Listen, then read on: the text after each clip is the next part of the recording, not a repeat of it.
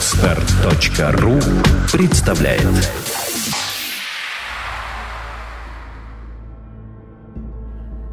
Мне тогда семь лет было. Знаешь, в Техасе город Абелин. Но он небольшой совсем. Ничего, что не знаешь. Мы жили в большом доме возле ферм, то есть как бы в пригороде, но на самом деле совсем недалеко от центра города и на машине минут 15 получалось. Наверное, наш город был слишком незначительной целью для этих жутких лучей. Или волн, не знаю, как их назвать, которыми пришельцы обрабатывали нас с орбиты. Но так они поступали только с населенными пунктами. Заводы, аэродромы и военные базы уничтожали авиацией. Да, я знаю, что ты в курсе, просто к чему я веду.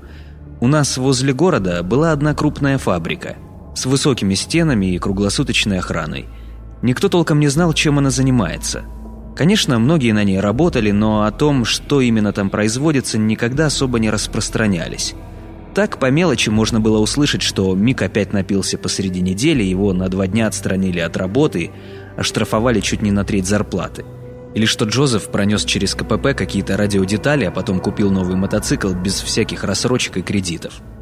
Соседский пацан как-то ночью с друзьями залез на стену и заглянул на территорию. Оказалось, ничего интересного. Несколько закрытых цехов, гаражи и погрузчик. Мой отец работал там же. Ну, я маленький был, не интересовался, кем именно и что делал, но зарабатывал, видимо, нормально. Мама не работала, большую часть времени проводя с нами с сестрой, и жили мы в двухэтажном доме. Уж не знаю, что именно стало причиной удара. Фабрика или авиабаза «Дайс», расположенная впритык с городской чертой – может и то, и другое. В то утро мама с сестрой пошли в церковь. У нас вообще была глубоко верующая семья, ни одной воскресной службы не пропускали. Но я как раз накануне простудился, и меня оставили дома, чтобы во время проповеди не чихал на людей. Отца же еще затемно вызвали на работу, так что и он в церковь не попал. А меня одного оставили дома смотреть мультики. Ну да, был воспитанным мальчиком, поэтому окна и двери не запечатывали. Помню, от телевизора начала болеть голова, и я развлекался тем, что просто таращился в окно. Как раз оставалось два дня до Рождества, и все студенты, которых у нас в городе было просто невероятное количество, разъехались. А так как все порядочные горожане пошли в церковь, то на улице было пустынно. Я выключил телевизор, и радио тоже не работало. Наверняка там что-то передавали, но откуда мне было знать? Я сидел на подоконнике и смотрел, как соседский пес тоже маялся от скуки – то вылизывался, то почесывался, то еще чего. Вот знаешь, бывает такое ощущение, что сейчас вообще нигде в мире ничего не происходит, и это навсегда. Вот именно такое ощущение накатило. И тут на авиабазе завыла сирена. Это точно была сирена воздушной тревоги. Как раз в этом году у нас в школе проводилась учебная эвакуация. Да их как раз начали вводить на регулярной основе после того кризиса в августе – Помнишь, когда Россия и USA опять начали друг другу ядерной елдой грозить? Ну вот. Сука, такой долгий, тоскливый вой. Я-то, понятное дело, не знал, что на этот раз все по-настоящему, но уже от одного звука становилось жутко. Расти, соседский пес, даже ухом не повел, когда она включилась. Но секунд, наверное, через двадцать подскочил и начал так визгливо лаять, как собаки визжат только от боли или если им до усрачки страшно – а потом сразу залез в будку. Гавкнул еще пару раз и заткнулся. И тут появился звук, вроде как если по краю бокала мокрым пальцем возить. Только прерывистый и с высокой частотой. Я еще ничего не успел понять, а на небе уже появились и быстро, невероятно быстро увеличились в размерах какие-то летательные аппараты. Пять штук. Да нет, небо было прозрачным, несмотря на декабрь. У нас зимой в Техасе вообще холоднее нуля редко бывает. Так вот, эти хрени летели из-за горизонта, а потом резко взяли влево, и мне их стало не видно. И еще через какие-то мгновения все начало взрываться. Ну ты представляешь, как если бы мощные взрывы звучали один за другим по пять штук в секунду. Ужас! Вот этот гул очень быстро приближался, прямо как чертов апокалипсис. И прежде чем я понял, что взрываются уже соседние дома, бахнуло совсем рядом. Точнее, моя комната и весь наш дом. Помню, как меня за долю секунды легко выдавило наружу вместе с окном. А потом я пришел в себя от холода и от того, что захлебываюсь. Хотя, пришел в себя, громко сказано. Это скорее как если из непроглядной тьмы попасть в какое-то мутное месиво. Вокруг все гремело, и в голове тоже был жуткий гул. Я вынырнул из воды и с последних сил еле-еле откашлялся, нащупал какой-то каменный уступ, перевалил себя через него и снова отключился. Когда я снова открыл глаза, было уже темно. Меня подташнивало, и я совершенно не понимал, кто я такой, где нахожусь и что происходит. В первый раз это очень интересное ощущение. Когда раньше видел только в кино и думал, как это может быть, так что человек все забыл и ни во что не врубается. А потом переживаешь это сам. И не боишься только потому, что как бояться, ты тоже не помнишь. И постепенно реальность начинает проступать в голове. Я понял, что сижу возле бассейна мистера Троллопа, дом которого находился напротив нашего, через улицу – Вспомнил, как через окно слышал, как жена кричала на него, что уже наступила зима, и воду нужно спустить, пока трубы не поразрывала. А он посылал ее к черту и что-то говорил о том, что сын приедет и разберется. Бассейн и тогда уже набрал порядочно мусора и запавшей листвы, а теперь вода в нем была совершенно мутной, из-за грязи и пыли. Вокруг не было ничего знакомого. Были только руины, некоторые из которых дымились. Совершенно было ясно, что это не может быть по-настоящему – что это какой-то другой мир. И эта ясность ушла, когда в остатках стен стали угадываться опрятные домики, которые совсем недавно стояли здесь. Я посмотрел в сторону центра города, туда, где возвышались высотные здания, и ничего там не увидел. Не было никакого света в уличных фонарях или окнах, потому что самих окон и фонарей почти не осталось, только кое-где в развалинах тлел огонь. С третьей или четвертой попытки поднялся и пошел домой. Было очень трудно поверить в то, что дома больше нет. Я стоял перед руинами, смотрел и не понимал, как такое может быть. Где дверь, где стены, где гараж? И где родители и сестра, которые ночью должны быть дома? Их надо было найти, обязательно надо было найти, ведь не бывает так, чтобы мамы с папой не было. И сестры тоже. Они ведь были всегда. И они, конечно, есть и сейчас, только не здесь. Наверняка мама с Женей до сих пор в церкви, прячутся и боятся выйти наружу. А отец на фабрике. Там очень хорошие крепкие высокие стены, и никого из работников наружу не выпускают, чтобы с ними ничего не случилось. Ох, если бы я знал, где эта фабрика расположена.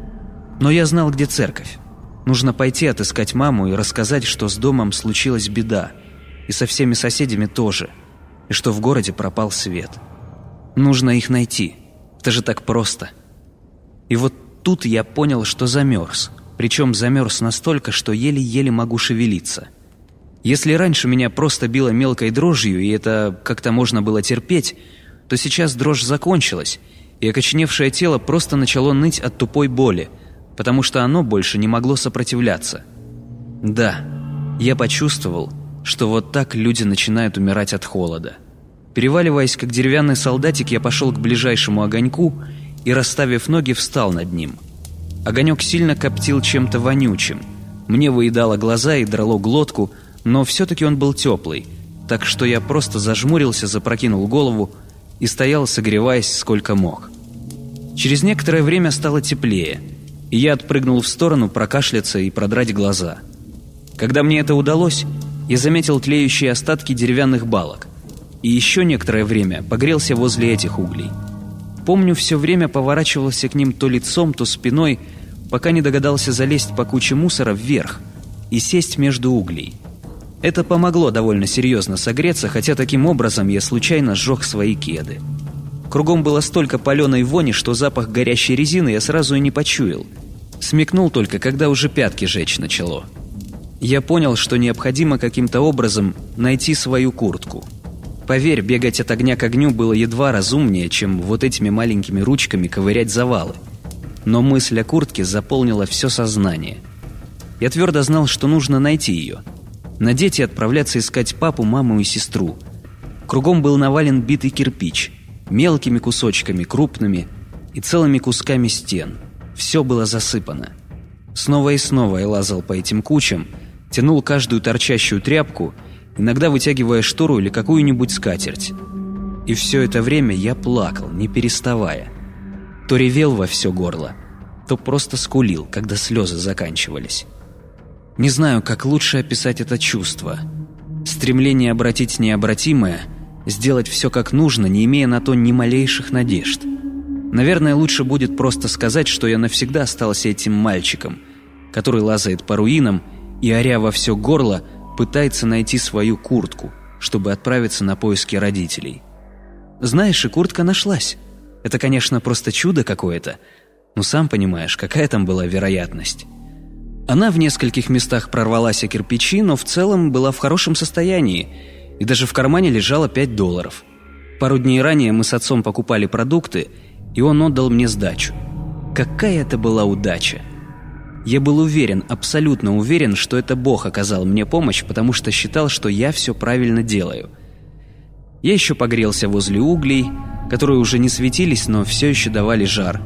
Оделся и побежал вперед по улице. Обычно мы ездили в церковь на машине, и я хорошо помнил эту дорогу. Ехать до нее приходилось минут 15 или около того, а пешком получалось, конечно, намного больше – я шел по нашей улице и видел со всех сторон развалины. Одни развалины. Деревянные дома размело на мелкие клочья, и не раз приходилось перелезать через завалы досок и балок прямо посреди улицы. От кирпичных домов иногда оставались части боковых стен. И был еще один дом, очень старый, из камня. Он был действительно крепким, от него осталось больше всего, и можно было заметить, что та его часть, которая была уничтожена взрывом – оставила после себя такой сферический провал, будто брикет мороженого с угла ковырнули круглой ложкой. Местами остались деревья, ограды, детские качели во дворе, но от этого было еще более страшно. Было очень трудно ориентироваться, угадывая в дымящихся кучах знакомые дома, но главное – нигде не было видно людей, никого совершенно. Даже собаки, которые часто лаяли, когда я катался здесь на велосипеде, куда-то пропали – была только жуткая тишина и темнота. И чем дальше я шел вперед, тем тише и темнее становилось.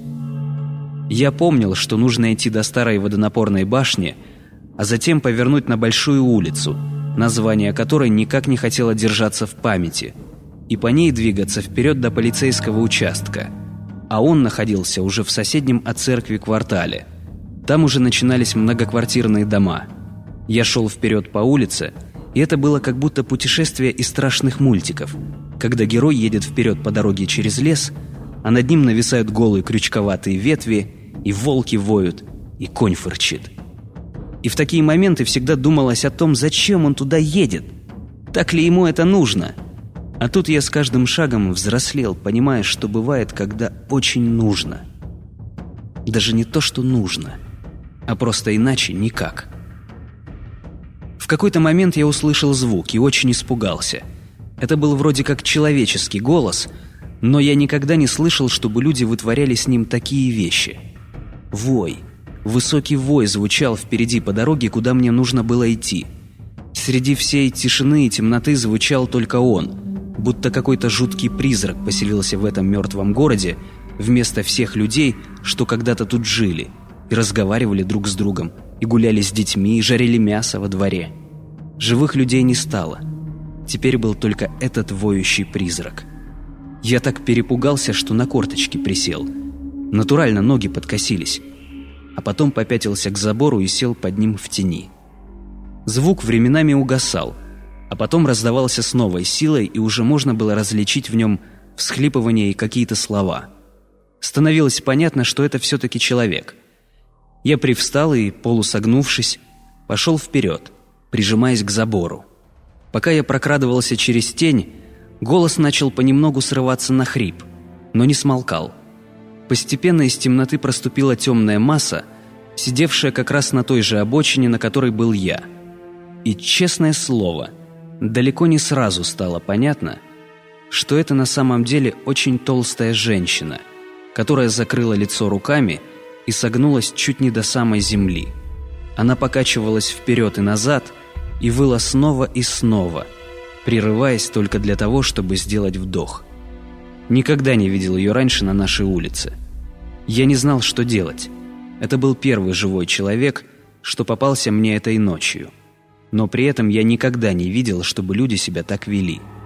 Но что делать? На полусогнутых ногах я пошел дальше. Когда я поравнялся с ней, она как раз выдохнула очередной жуткий звук и вдруг замолчала. Меня от этого как к месту пригвоздило. Она медленно опустила ладони, подняла свое огромное распухшее лицо, и мы встретились глазами. Было темно, но эти чертовы глаза на фоне всей ее темной громады были хорошо видны, как две дырочки на черной пуговице. Может, мне и показалось, но знаешь, это такие глаза были, как две стекляшки, абсолютно ничего не выражающие. Она смотрела на меня, а я, замерший как истукан, стоял на полусогнутых и пялился на нее. Так продолжалось около десяти секунд, хотя я до сих пор могу поклясться, что прошло никак не меньше сотни лет. А потом это ее бесформенное лицо расплылось в улыбке, и она протянула вперед руки, будто хотела прямо сейчас меня обнять и раздавить и сожрать. Я все еще стоял без движения, ужас, который вселяло в меня это бабище, полностью парализовывал все тело, и даже мысли совершенно замерли. Ее абразина попыталась стать милой, приподняв брови, рот открылся и сказал страшным сиплым голосом «Мальчик, иди сюда!» И тут она сама, не опуская рук с растопыренными пальцами, начала подниматься, отчего все оцепенение с меня мигом слетело, будто холодной водой окатили или током ударило. Боже, как я бежал! Я просто пулей летел вперед по улице, только под собой ногами перебирая, чтобы не упасть. Бежал, пока были силы. Потом бежал уже безо всяких сил. Потом просто шел вперед. Она вряд ли меня преследовала, но не хотелось терять ни одной секунды, с которой я мог оказаться еще дальше от этой жуткой женщины. Только когда уже совсем выдохся и на каждом шагу начал спотыкаться, я остановился посреди улицы отдохнуть. Было очень страшно, что она обошла меня и спряталась где-то поблизости. А сейчас вот-вот выпрыгнет из-за ближайшего куста и схватит меня сзади за плечи. Так что я все время вертелся, чтобы смотреть себе за спину. Так и не избавившись до конца от этого поганого ощущения, я пошел дальше. Несколько раз я видел лежащие в развалинах или просто на земле человеческие тела. И тогда мне думалось, что они все устали и спят – или не думалось вообще ничего. Мысль о смерти тогда была диковинной и далекой. Я и мертвых-то раньше никогда не видел, даже по телевизору. А тут вот лежали, и на них не было видно никакой крови, но было много светлой пыли, которая ровным слоем засыпала все кругом. Проходя мимо одного из тел, выброшенного на дорогу, я даже на всякий случай поздоровался, но не остановился, чтобы не ждать ответа. Это был курчавый мужчина в клетчатой рубахе, и он лежал в позе очень уставшего человека, на боку и вытянув вперед одну руку. До последнего я был уверен, что среди всего этого крошева церковь будет стоять нетронутой. Простое беленькое здание с вытянутыми окнами, маленьким крыльцом и крестом высоко на шпиле. Всегда видел его только при свете дня, но очень хорошо представлял, как оно будет выглядеть ночью – разгоняя светом из своих окон тьму вокруг. Так хорошо представлял, что уже предвкушал и практически видел его уцелевшим среди ужаса и тьмы. Ведь Бог всесилен, да? И разве существует место на земле, где человеку будет безопаснее, чем в церкви? Вот уже показался полицейский участок, совершенно целый. Я побежал к нему, чтобы скорее повернуть за угол и увидеть невредимую церковь. Но лишь вблизи увидел сквозь окна участка ночное небо. Приземистое одноэтажное здание сохранило свои стены, но лишилось крыши, а заодно и всего, что было внутри. Церкви же не оказалось вовсе. Все, что от нее осталось, это обломки валявшихся то тут, то там белых досок, хорошо заметных в ночи. Даже фундамента не осталось, который, видимо, тоже был деревянным. Взрыв просто разметал это здание, оставив только ровное место и мусор, разбросанный по всей округе. Машины, которые находились на стоянке, сбились все в кучу у одной стены. Было очень похоже на то, что это не взрыв их так отшвырнул, но машинки сами жались друг к другу от безумного страха. Те же, которые лежали на крыше колесами вверх, были похожи на жуков, которые притворяются мертвыми, чтобы их не убивали. Среди них была и наша машина – она, как и остальные, была помята и абсолютно безжизненна. Я просто не мог поверить своим глазам. Это было невозможное, нереальное зрелище. Я ведь знал, что с церковью все должно быть в порядке. Я так ярко себе ее представлял, я так верил. И вот ничего. Абсолютно ничего. Все надежды таяли, исчезали, и их место заполняла эта жуткая тишина, которая была вокруг.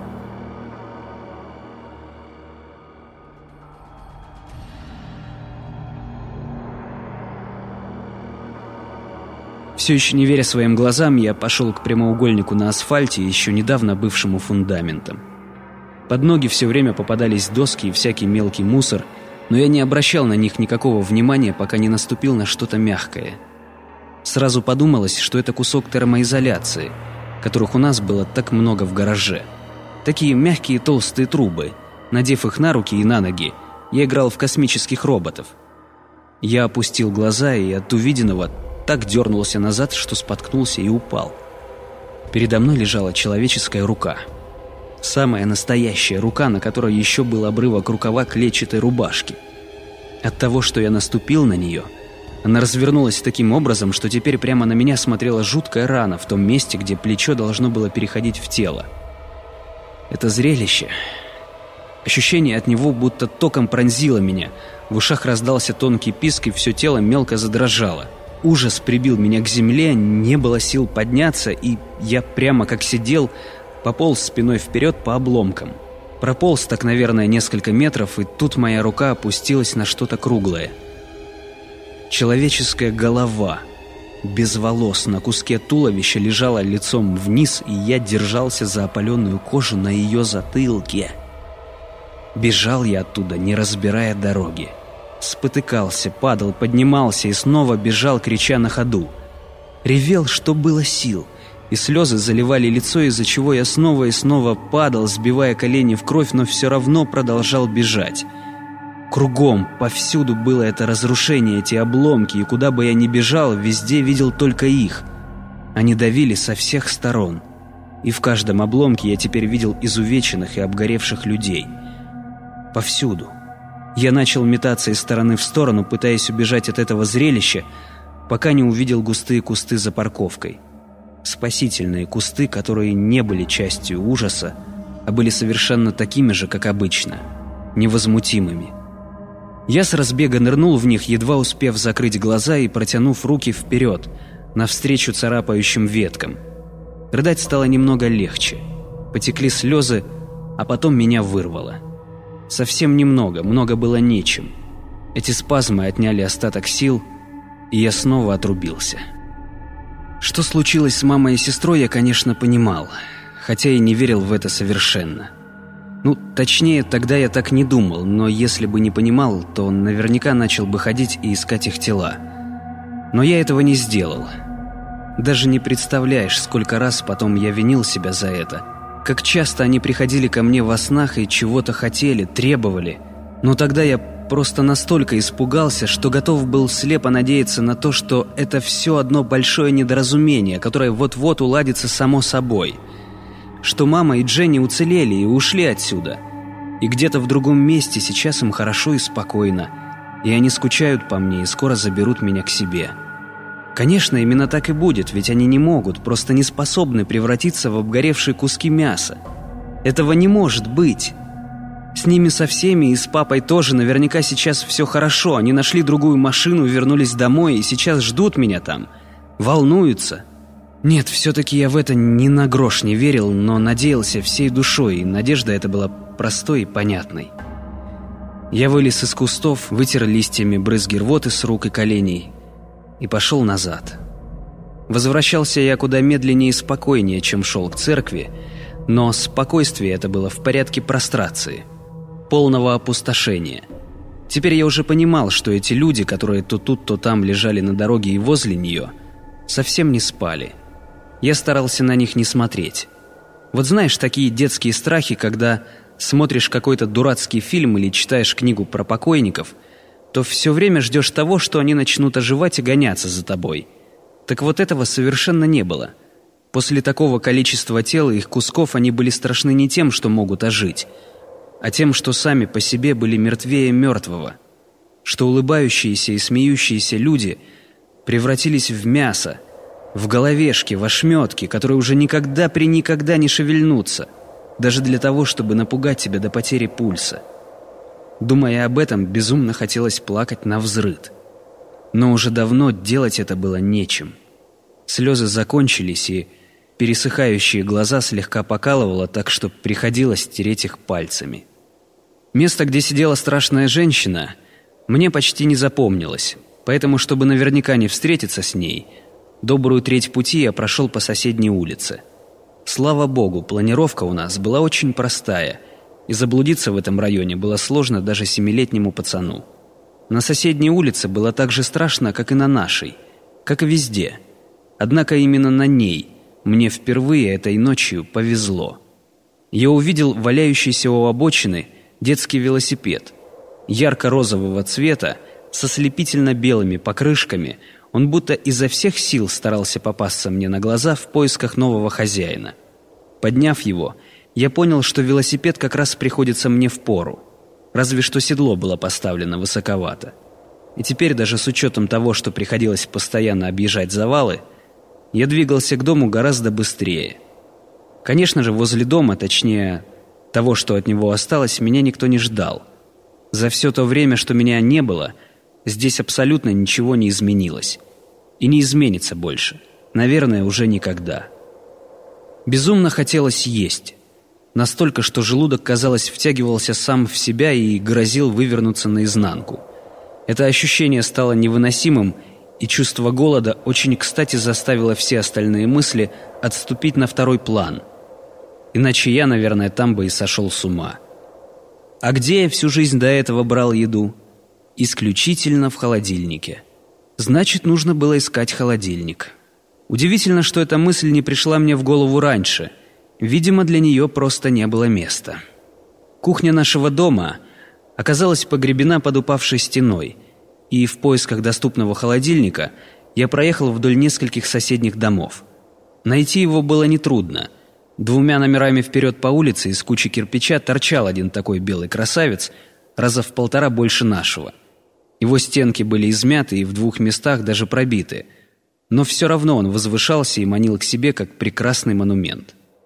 Дверь где-то на треть своей высоты была присыпана мусором, который я разбрасывал руками и ногами, чтобы скорее добраться до содержимого. Когда я открыл дверь, Изнутри под ноги посыпались бутылочки с соусами и всякая пластиковая мелочь. В темноте было не разобрать, что именно лежит на полках, так что я запустил руку и, к своей великой радости, нащупал несколько пузатых пакетов с холодными бургерами. Я сразу же вынул один, не без труда разорвал его зубами и откусил большой кусок холодной булки с котлетой. Боже, какой он был вкусный! Застывший соус и вязкий жир прилипали к зубам, но это было самое замечательное кушанье на свете. Я буквально пожирал этот бургер и так жадно, что уже на третьем куске подавился и дальше ел спокойнее. Окончательно успокоился только тогда, когда слопал две штуки. Аж в животе резануло. Ну, просто чтоб ты представлял, это были такие здоровые хрени грамм по 300 или 400. Там одной штуки взрослому хватает. И после того так спать захотелось, что уже больше ни о чем не думал. Вытянул из завала плед, что заприметил раньше, нашел место потеплее, завернулся и уснул. Помню, спал до упора, сколько мог. Было неимоверно холодно. Чуть не так шевельнешься, и на пледе уже образуются складочки, куда начинает задувать холодный воздух. И ты снова и снова кутаешься как можешь плотнее – когда сон уже совсем прошел, начал думать о том, что случилось вчера. И разревелся. Плакал уже почти в сухую. Только сначала слезы были, а потом уже так. Просто голосом и все. Потом лежал и жалел себя. Пока эта жалость тоже не закончилась, как и слезы. Дальше лежал уже просто так. Без мыслей, без чувств. Вообще без всего, как бревно. Знаешь, мне очень хорошо запомнилось это состояние, когда ничего в голове не происходит. Вроде как чистое поле получается, где можно вырастить или построить вообще все, что угодно. Часто к нему обращаюсь и по сей день. Так вот, лежу я, значит, некоторое время, и в какой-то момент медленно начинают приходить мысли, одна за другой. Город уничтожен, родителей нет, Никого из знакомых тоже нет. Значит, нужно ехать к бабушке в Остин. Мне у нее всегда нравилось, и еще она к нашему приезду всегда пекла целую кучу вкусного печенья. Папа бабушку почему-то не любил и называл ее старой коргой, за что мама на него очень обижалась. Но бабушка очень любила меня и наверняка будет очень рада, если я приеду к ней в гости. Как долго нужно ехать до Остина, я понятия не имел, и помнил только, что когда мы ехали машиной, то после заправки Shell начинались скучные однообразные поля, и я совершенно терял чувство времени и расстояния, а еще часто засыпал и будили меня уже, когда машина стояла у дома. Я понимал, что до Остина ехать очень далеко, и, возможно, на это придется потратить полдня или даже день, но это нисколько не пугало, а даже в какой-то мере подзадоривало. Ну, ты не знаешь, а на самом деле от Эбелина туда ехать – больше 350 километров. Это я уже когда вырос по карте посмотрел. Мне захотелось сразу же сесть на велосипед и немедля отправиться в путь, чтобы не терять времени и приехать до наступления сумерек. Я просто до чертиков боялся темноты и содрогался от ужаса, представляя себе пустынный ночной хайвей. О мелочах вроде отсутствия фары на велосипеде и ночного холода тогда даже не думал. И знаешь, наверняка бы так и поехал, если бы не мультик – который посмотрел буквально за пару дней до этого. Там один паренек, неприятный такой был, рыжий, и со всеми ругался, решил убежать из дома и добраться до канадских лесов, чтобы посмотреть на какого-то дурацкого волшебного лося. И в мультике достаточно подробно были показаны его приготовления, прямо как инструкция для малолетних беглецов. Я бы такое детям вообще показывать запретил – Честное слово, если бы не этот рыжий, который укладывал в рюкзак еду, воду, фонарик, спички и что-то там еще, мне бы и в голову такая мысль даже не пришла. Ох, как я ему сейчас благодарен, ты просто не представляешь. Конечно, ни спичек, ни фонаря найти мне не удалось. Но зато был холодильник, в котором еще оставались четыре огромных бургера. Также я в нем обнаружил большую бутылку колы. На полках оставалась еще куча всякой мелочи, но я на нее даже не смотрел – Отчасти из-за того, что она не вполне подходила для путешествия, но больше потому, что бургеры и кола для меня тогда были просто пищей богов. Бутылку и два бургера я засунул в корзинку на руле велосипеда. Оставшиеся две штуки засунул в карманы, отчего они едва не треснули. Подготовившись таким образом к путешествию, я сел на велосипед и отправился в путь. Конечно, дорогу я помнил только в пределах города – то есть до того места, где она вливалась в хайвей. Но на обочинах в достатке были установлены путевые щиты, и на них я всецело надеялся. Даже, помнится, думал, какая простая работа у водителей грузовиков. Просто ехать вперед и следить за указателями. Что интересно, когда я говорил об этом с отцом, он даже не пытался меня переубедить, очевидно, в глубине души соглашаясь со мной. Мне все детство окружающие только и говорили о том, какой я умный мальчик расту, и слыша об этом так часто, я натурально считал себя умным. Во всяком случае, не глупее взрослого мужика, который крутит руль, смотря на таблички. Словом, заблудиться в дороге я совершенно не боялся. Не скажу, что картины разрушения и смерти меня уж совсем не волновали, но мне уже вполне удавалось заставлять себя не смотреть по сторонам, чтобы лишний раз не волноваться. Вот так вперил взгляд в дорогу и крутил педали, что есть мочи. Дорога местами была присыпана обломками, между которыми приходилось вилять, а утяжеленный полной корзинкой руль все норовил вывернуться сильнее, чем нужно. Так что скучать и глазеть по сторонам, верхом на велосипеде, мне совершенно не приходилось. Временами, конечно, прямо по курсу попадалось что-то вроде человеческой ноги, похожее на обгоревшее бревно. Или бревна, смахивающего на ногу. Но я больше не плакал и не блевал – только сжимал губы и шпарил себе вперед. Доехав до конца нашей улицы, я совершенно не обратив внимания на куски асфальта и комья грязи, на перекрестке повернул направо и чуть на полной скорости не ухнул в глубокую воронку. Еле успел затормозить и спрыгнуть с седла. Содержимое корзины посыпалось вперед в яму, так что пришлось спускаться на дно, чтобы все подобрать. Выбраться назад у меня не получилось, так как склоны все время сыпались, я падал мордой вперед и выпускал из руки бургеры и бутылку, которые тут же скатывались назад, на самое дно. В итоге я их просто забросил наверх через край воронки, и лишь после этого, царапая и без того разбитые колени, с черти какой попытки вылез сам, поставив ногу на торчащий из осыпи кусок деревянной балки и ухватившись руками за оплавленный край асфальтового покрытия. Взрывом разворотило всю улицу, так что воронка расположилась аккурат между домов, точнее тех мест, где они когда-то стояли. Было понятно, что бомбящий город-аппарат летел над домами вдоль нашей улицы, а затем, не прекращая своего дела, чесанул дальше поперек следующего квартала.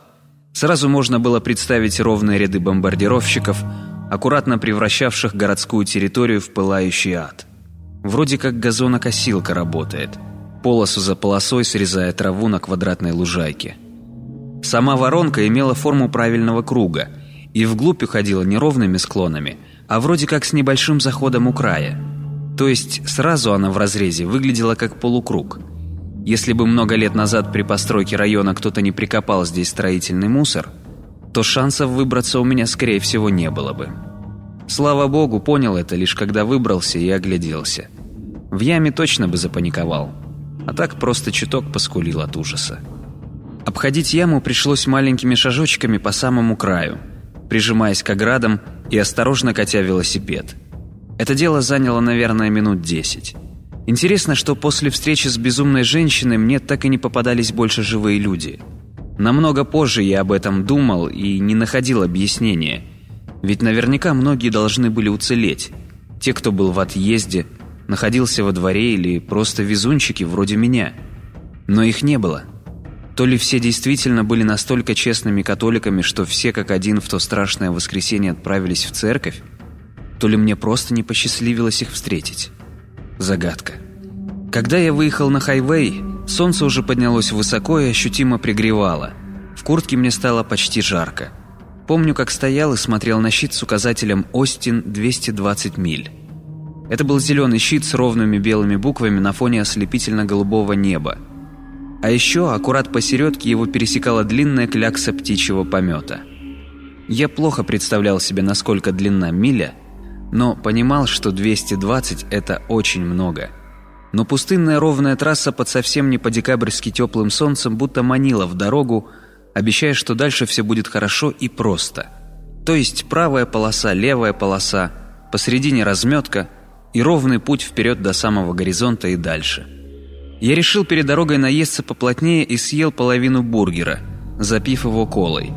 Просто удивительно, как вчера мне удалось за раз съесть в четыре раза больше – ибо в этот момент я мог поклясться, что уже ни крошки более в меня влезть не может.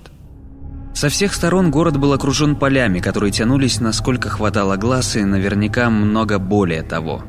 Техас вообще является лидером сельского хозяйства США и был сплошь покрыт полями и фермами.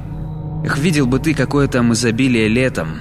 О проблеме питания можно было бы вообще забыть. Но и в декабре на голых полях то и дело попадались парники – Дорога шла ровно, без ощутимых подъемов и спусков, и через некоторое время я подобрал удобный ритм езды, так что продвигался вперед достаточно быстро, но особо не выдыхаясь. Скорость получалась довольно приличная, как для детского велосипедика. Километров 7-10 в час. Правда, очень мешала куртка, набитые карманы, которые каждую секунду ударяли меня по бедрам. Я ехал и ехал вперед, представляя, как достигну Остина – как найду там бабушкин дом, что скажу ей при встрече. Думал я об этом долго и обстоятельно, во всех подробностях, вплоть до интонации разговора и разных вариантов ответов на вопросы. Даже пофантазировал, как бабушка поведет меня в кино, хотя раньше она никогда этого и не делала. Лишь в последнюю очередь мне подумалось о том, как придется рассказать бабушке о страшных событиях в Абелине – но воображаемая бабушка в ответ очень коротко и негромко всплакнула, а затем начала меня жалеть или леять, что было в своем роде приятно. Впрочем, и эти размышления со временем выдохлись, начали повторяться, и в итоге настолько мне наскучили, что я предпочел глазеть на окружающие унылые просторы. Пейзаж со всех сторон был совершенно однообразным. Коричневый квадратик, зеленый квадратик – Снова коричневый квадратик с полиэтиленовыми домиками, и так до бесконечности. Это угнетало, так как начинало казаться, что такая дорога будет продолжаться до бесконечности, увлекая меня в никуда. Знаю, это звучит забавно, будто плохая проза, но у меня, у этого мальчика на пустынном хайвее, было именно такое ощущение.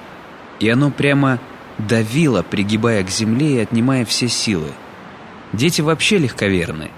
Осознание отчетности всех усилий и неминуемой погибели принимается ими так же легко, как и вера в Санта-Клауса. Нужны были какие-то вехи, ориентиры. Сначала я успокаивал себя тем, что отмечал изменяющееся расположение квадратов полей вокруг и парников на них.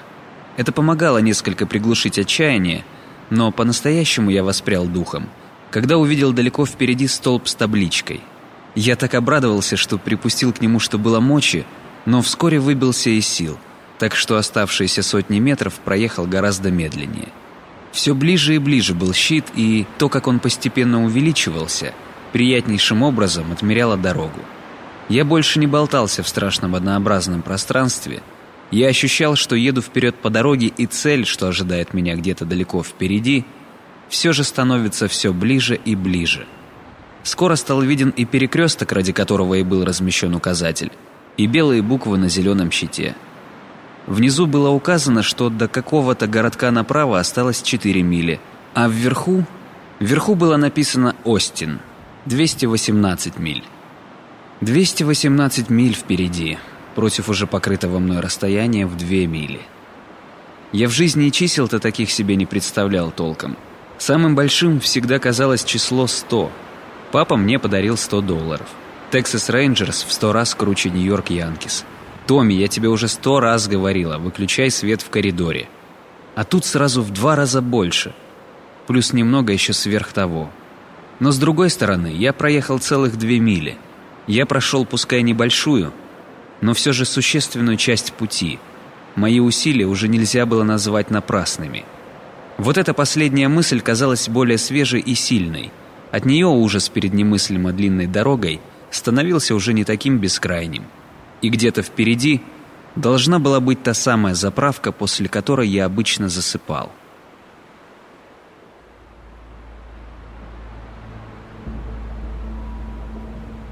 Дальше я ехал уже более целеустремленно, что ли. Правда, начали сильнее доставать разные мелочи, вроде набитых карманов и обуви. На мне были кеды, еще не очень старые, но с заломленными внутрь задниками – я часто ленился завязывать и развязывать шнурки, и потому натягивал любую обувь просто, как тапки. Теперь задники начинали сильно натирать. Причем заметил я это, только когда они свезли с моих ног уже по приличному лоскуту кожи. Чуть не каждые 200 метров приходилось останавливаться и отгибать их назад. Было очень больно. Мучения продолжались до тех пор, пока я не заметил на обочине пустой стаканчик с трубочкой, из которого я вырвал два куска жесткой бумаги и вставил в кеды за пятку, отчего боль сразу заметно уменьшилась. А еще я постоянно пил колу. Она совершенно не утоляла жажду, просто наполняла живот. Вот так едешь, внутри полон уже под самое горлышко, булькаешь, а пить хочется и все тут. Наверняка ее специально такой делали, чтобы можно было хлебать до бесконечности, просто ради удовольствия. Уже полбутылки в себя влила, легче не становилось. Просто вез дальше эту гадость. Не на руле в бутылке, а в себе. Еще и отрыгивал постоянно. Когда я остановился и отошел облегчиться, на горизонте появилась машина. Когда она приблизилась, я рассмотрел, что это был микроавтобус. Точнее, кемпер. Большая машина, внутри которой была кровать, кухня и туалет. У отца Мики с соседней улицы был такой фургончик, и когда он был не заперт, мы часто там играли.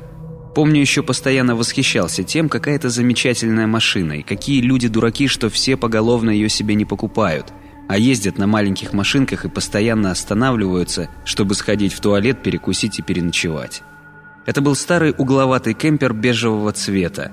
Водитель начал тормозить заранее, увидев мой розовый велосипед издалека. Я с радостью подбежал к велосипеду, поднял его и начал махать рукой, пока машина не остановилась рядом – за рулем сидел невысокий лысеющий дядька в больших очках, которые увеличивали его и без того немаленькие глаза. Это были глаза, ну не то чтобы рыбьи, но какие-то холодные, пустые. Даже не помню, видел ли я подобные раньше. Он смотрел на меня этим мертвым взглядом достаточно долго и ничуть не изменился в лице, когда я неуверенно опустил руку, которой до этого так радостно махал. Он пялился, будто что-то прикидывая – но при этом смотрел не в глаза другому живому человеку, а будто на что-то неодушевленное, незначительное. У меня внутри начало холодеть от этого ожидания, и тут он расплылся в улыбке, приоткрыл дверь и сказал «Эй, малыш, иди к дяде!» Я как в землю врос не мог пошевелиться, да и не знал, стоит ли это делать. Я не видел перед собой взрослого человека, каким привык его видеть. Скорее это ощущалось, как будто из кабины меня зовет холодное тупое насекомое, выглядящее как человек. Это сложно объяснить, но ни в его лице, ни во взгляде, ни в голосе не было того, что бывает у взрослых, когда они говорят с детьми. А дети такое очень остро чувствуют. Невольно вспомнилась безумная женщина, и с каждой секундой этот мужик все более походил на нее. Он позвал меня еще раз, шире открыв дверь и поманив рукой, а я все так и стоял, как столбик. Тогда его улыбка стала более острой, превратившись в азартную ухмылку. А сам он спустил на асфальт ногу и вышел из машины, держась чуть более расслабленно, чем это могло бы выглядеть естественным. Я непроизвольно начал пятиться, подтаскивая за собой велосипед и не сводя глаз с ухмыляющегося лица водителя. А он медленно шел вперед, чуть расставив в стороны руки с раскрытыми ладонями, будто показывая, что мне нечего бояться. Кажется, я мотал головой и бормотал что-то вроде того, что не надо, и мне страшно. Но он продолжал также приближаться. Уже молча, только скалиться не прекратил. И вот тут я отшвырнул велосипед ему под ноги, и припустил, что было мочи, вперед через поле. Я слышал, как звякнул сигнальный звоночек, когда на велосипед обрушился удар ноги. Слышал сдавленную ругань и приглушенный рыхлой землей топот у себя за спиной. Поначалу шаги звучали совсем близко, так что казалось, обернись, и этого уже хватит, чтобы тебя схватить. Но потом топот начал становиться все тише, пока не прекратился вовсе. А я все бежал, покуда несли ноги. Когда я все-таки остановился и обернулся, то увидел, что дорога осталась совсем далеко. Ее едва ли можно было заметить отсюда, если бы не стоявший у обочины фургон. Всматриваясь в том направлении, я рассмотрел маленькую фигурку человека, который шел к фургону. Видимо, он отстал едва ли не сразу, как только понял, что схватить меня сразу не получится. Кажется, он даже не оборачивался. Но за это я поручиться не могу. Слишком велико было расстояние, чтобы четко видеть. Подойдя уже почти к самому фургону, фигурка присела на корточки, просидела так несколько мгновений, затем села в машину и уехала. Я дождался, пока фургон скроется из виду, потом для верности подождал еще немного и пошел назад. Велосипед лежал на земле с вывернутым относительно колеса рулем, и корзинка была пуста. Мой скромный запас провизии исчез без следа. Я осмотрел окрестности, но на земле вокруг не было ничего похожего на мои пакетики или бутылку.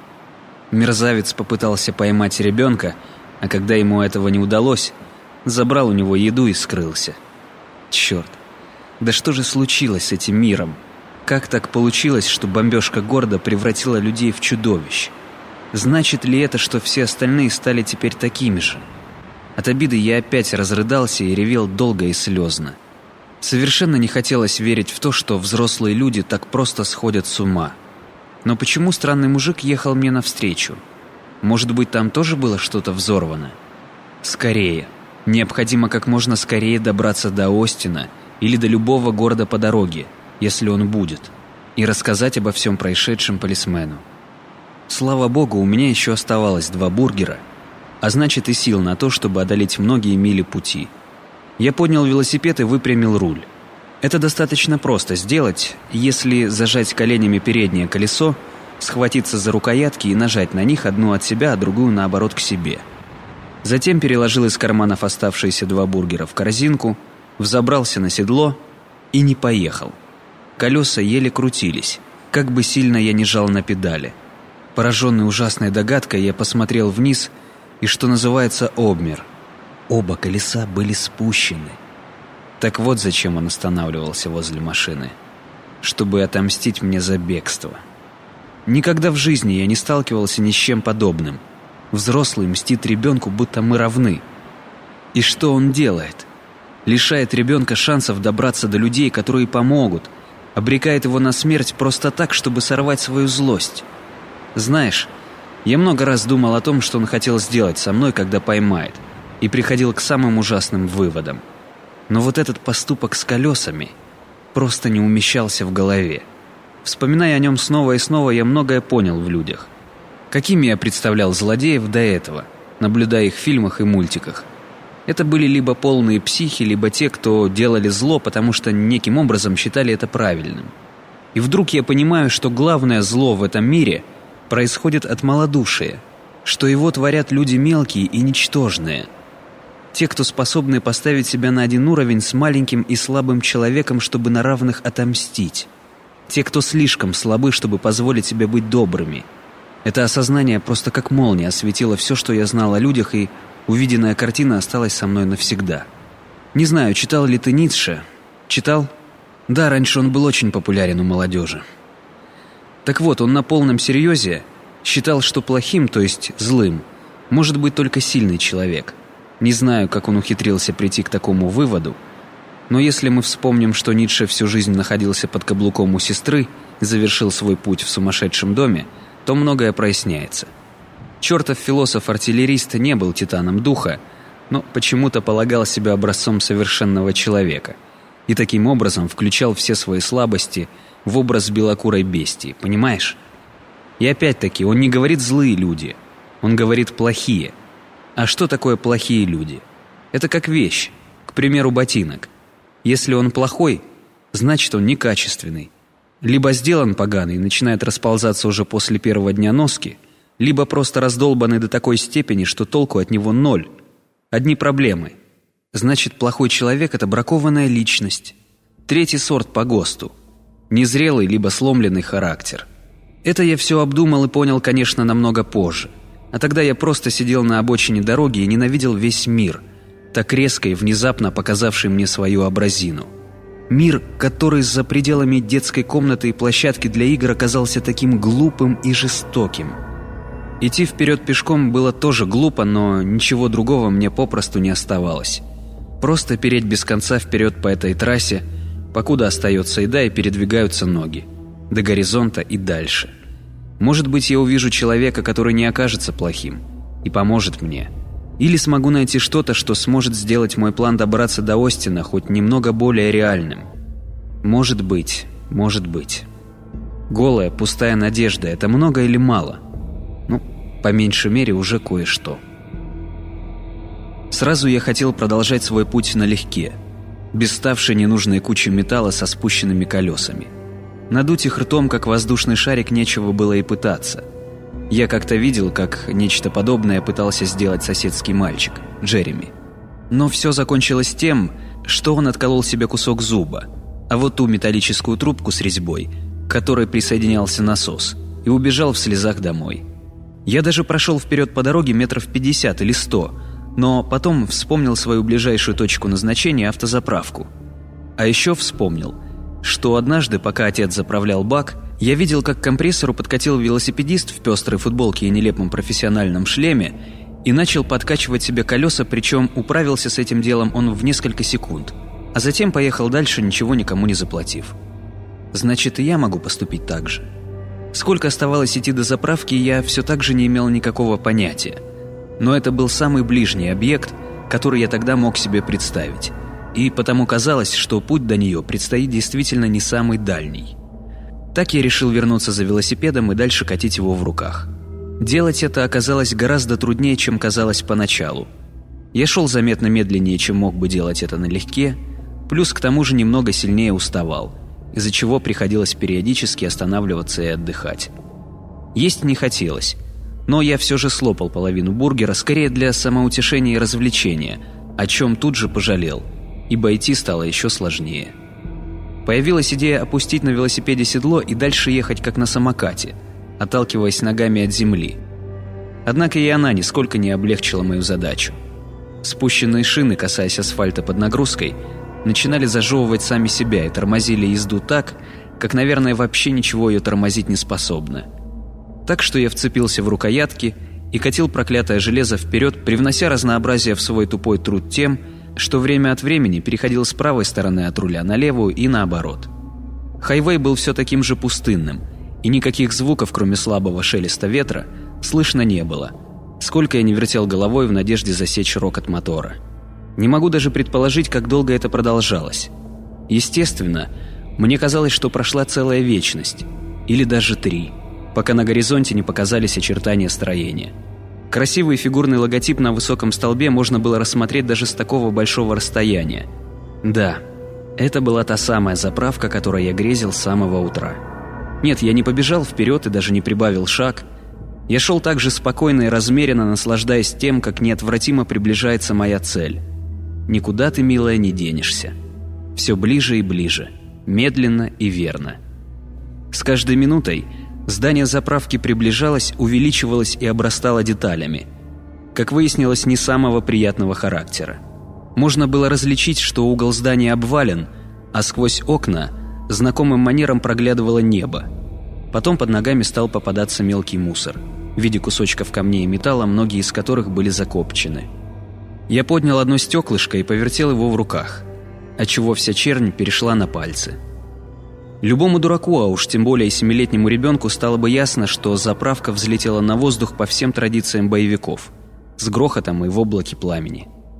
Открывшаяся картина была мне уже знакома. Здание оказалось развороченным, хотя три стены еще условно присутствовали. Сначала я собирался залезть внутрь и, возможно, найти что-то полезное, но потом прикинул, что, скорее всего, найду там только мусор и обгорелые тела. И передумал. На месте бензоколонок зияла такая воронка, что при попытке представить взрыв, который проделал ее меньше суток назад, становилось жутко – от навеса остались только трубы колонны. Всякая мелочевка вроде автомата с напитками и табло с ценами на бензин перестала существовать вовсе.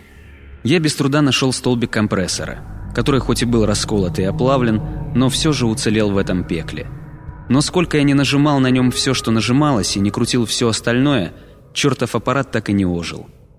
Помню, пробовал даже молиться. Без толку, конечно.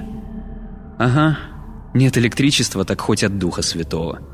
А еще недалеко от компрессора был щит. Его взрывом чуть не пополам сложило вокруг того столба, на котором он был приделан. И как ты думаешь, что там было написано? Правильно. До Остина 215 миль. Без велосипеда, без маленьких островков надежды. Без всего.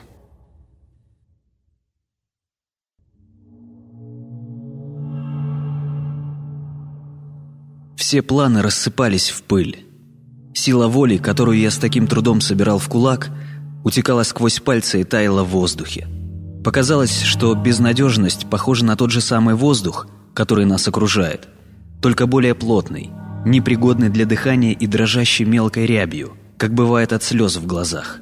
Тогда я увидел просто кубические километры этой безнадежности, которые наползали на меня со всех сторон и сдавливали все сильнее и сильнее – не было ни желания, ни стремления что-то делать, куда-то ехать и жить вообще. Я уже вроде как начинал привыкать даже к отчаянию. А потому просто сел на бордюр и стал ждать чего-то, чего обычно ждут, когда ждать нечего. Наверное, смерти. Только я не догадывался об этом, потому что был маленький и свою смерть умел представлять только в виде красивых похорон, когда в процессе идут все знакомые и горько плачут. А ты лежишь себе в гробу и довольно улыбаешься. Так что просто сидел и ждал. Солнце уже клонилось к закату и начало заметно холодать. Но я не делал ничего, чтобы согреться и, кажется, даже не дрожал. Просто принимал в себя прохладу, вроде как постепенно умирая. Сознание затуманилось и расползлось, вроде как в бреду или перед сном, так что я далеко не сразу услышал звук мощного двигателя. И даже услышав – Долго не мог понять, присутствует он на самом деле или всего лишь грезится мне.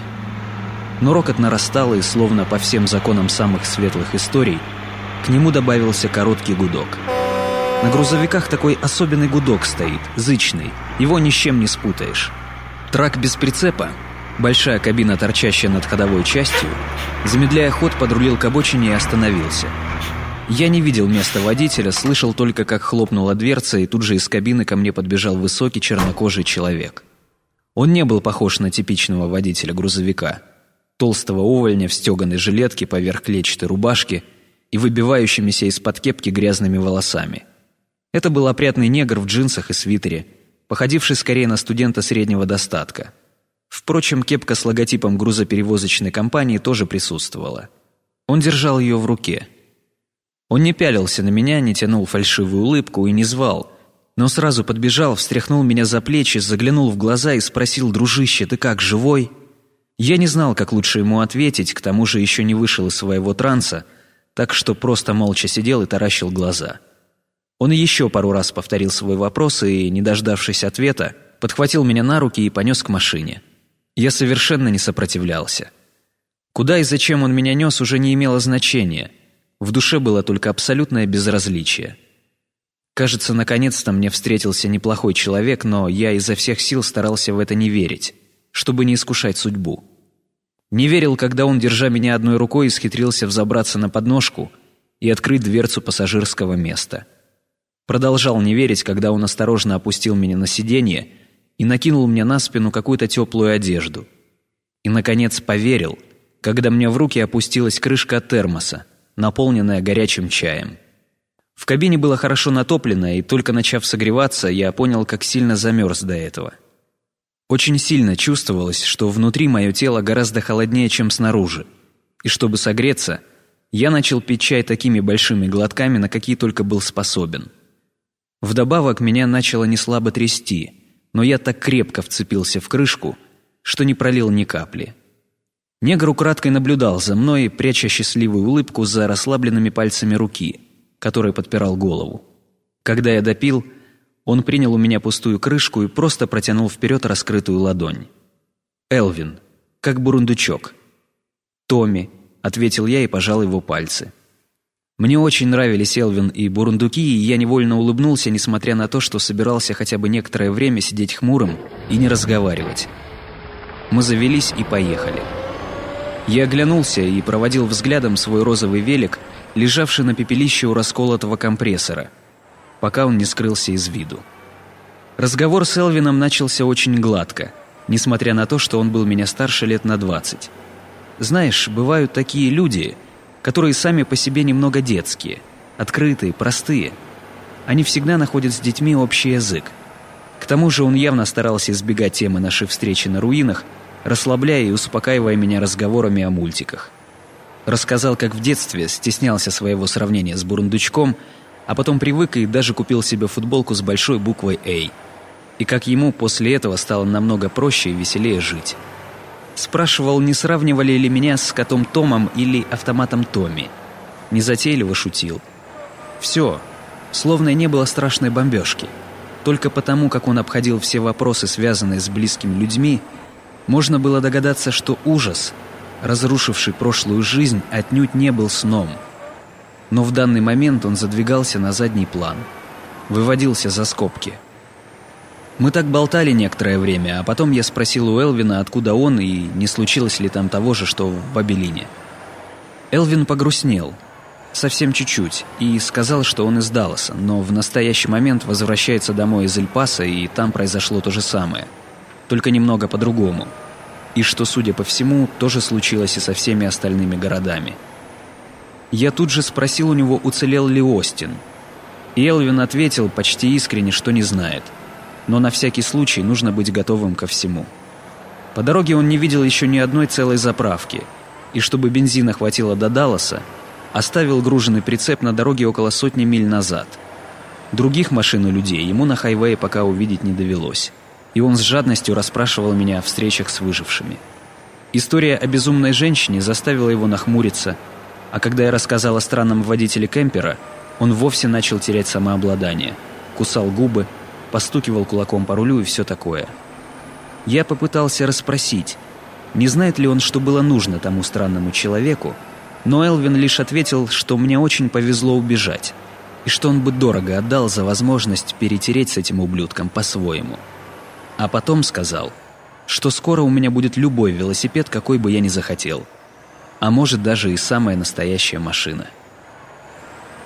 «Похоже, теперь нам принадлежит весь мир, только от этого едва ли радостнее», — сказал он и в очередной раз включил радио. Элвин очень часто, может, каждые 10 миль тянулся к магнитоле и пытался поймать хоть какую-нибудь радиостанцию. Но каждый раз в динамиках раздавалось ровное шипение. Тогда он с досадой щелкал пальцем по экранчику или просто махал рукой. Мол, безнадежное, нечего и пытаться. Однако вскоре снова и снова повторял все то же самое — Я честно думал, что ему просто не весело без музыки и предложил поставить какой-нибудь диск. На что Элвин грустно усмехнулся, взъерошил волосы у меня на макушке и сказал, что лучше поболтает со своим новым другом. Мне безумно льстило то, что такой замечательный взрослый парень называет меня своим другом. Я продолжал рассказывать про Абелин, делано спокойным и небрежным тоном, каким водопроводчик месяц назад говорил о том, что нужно продувать трубы, пока их не поразрывало. Но это обойдется в лишние несколько сотен баксов. А если вам покажется это слишком накладным, то присасывайтесь к сливу и продувайте сами. Элвин, конечно, замечал мою наигранность, и тогда его улыбка становилась не такой грустной. Я все пытался выспросить, что именно произошло в Эль-Пасо, искренне не понимая, как еще может быть уничтожен город, кроме как бомбардировки.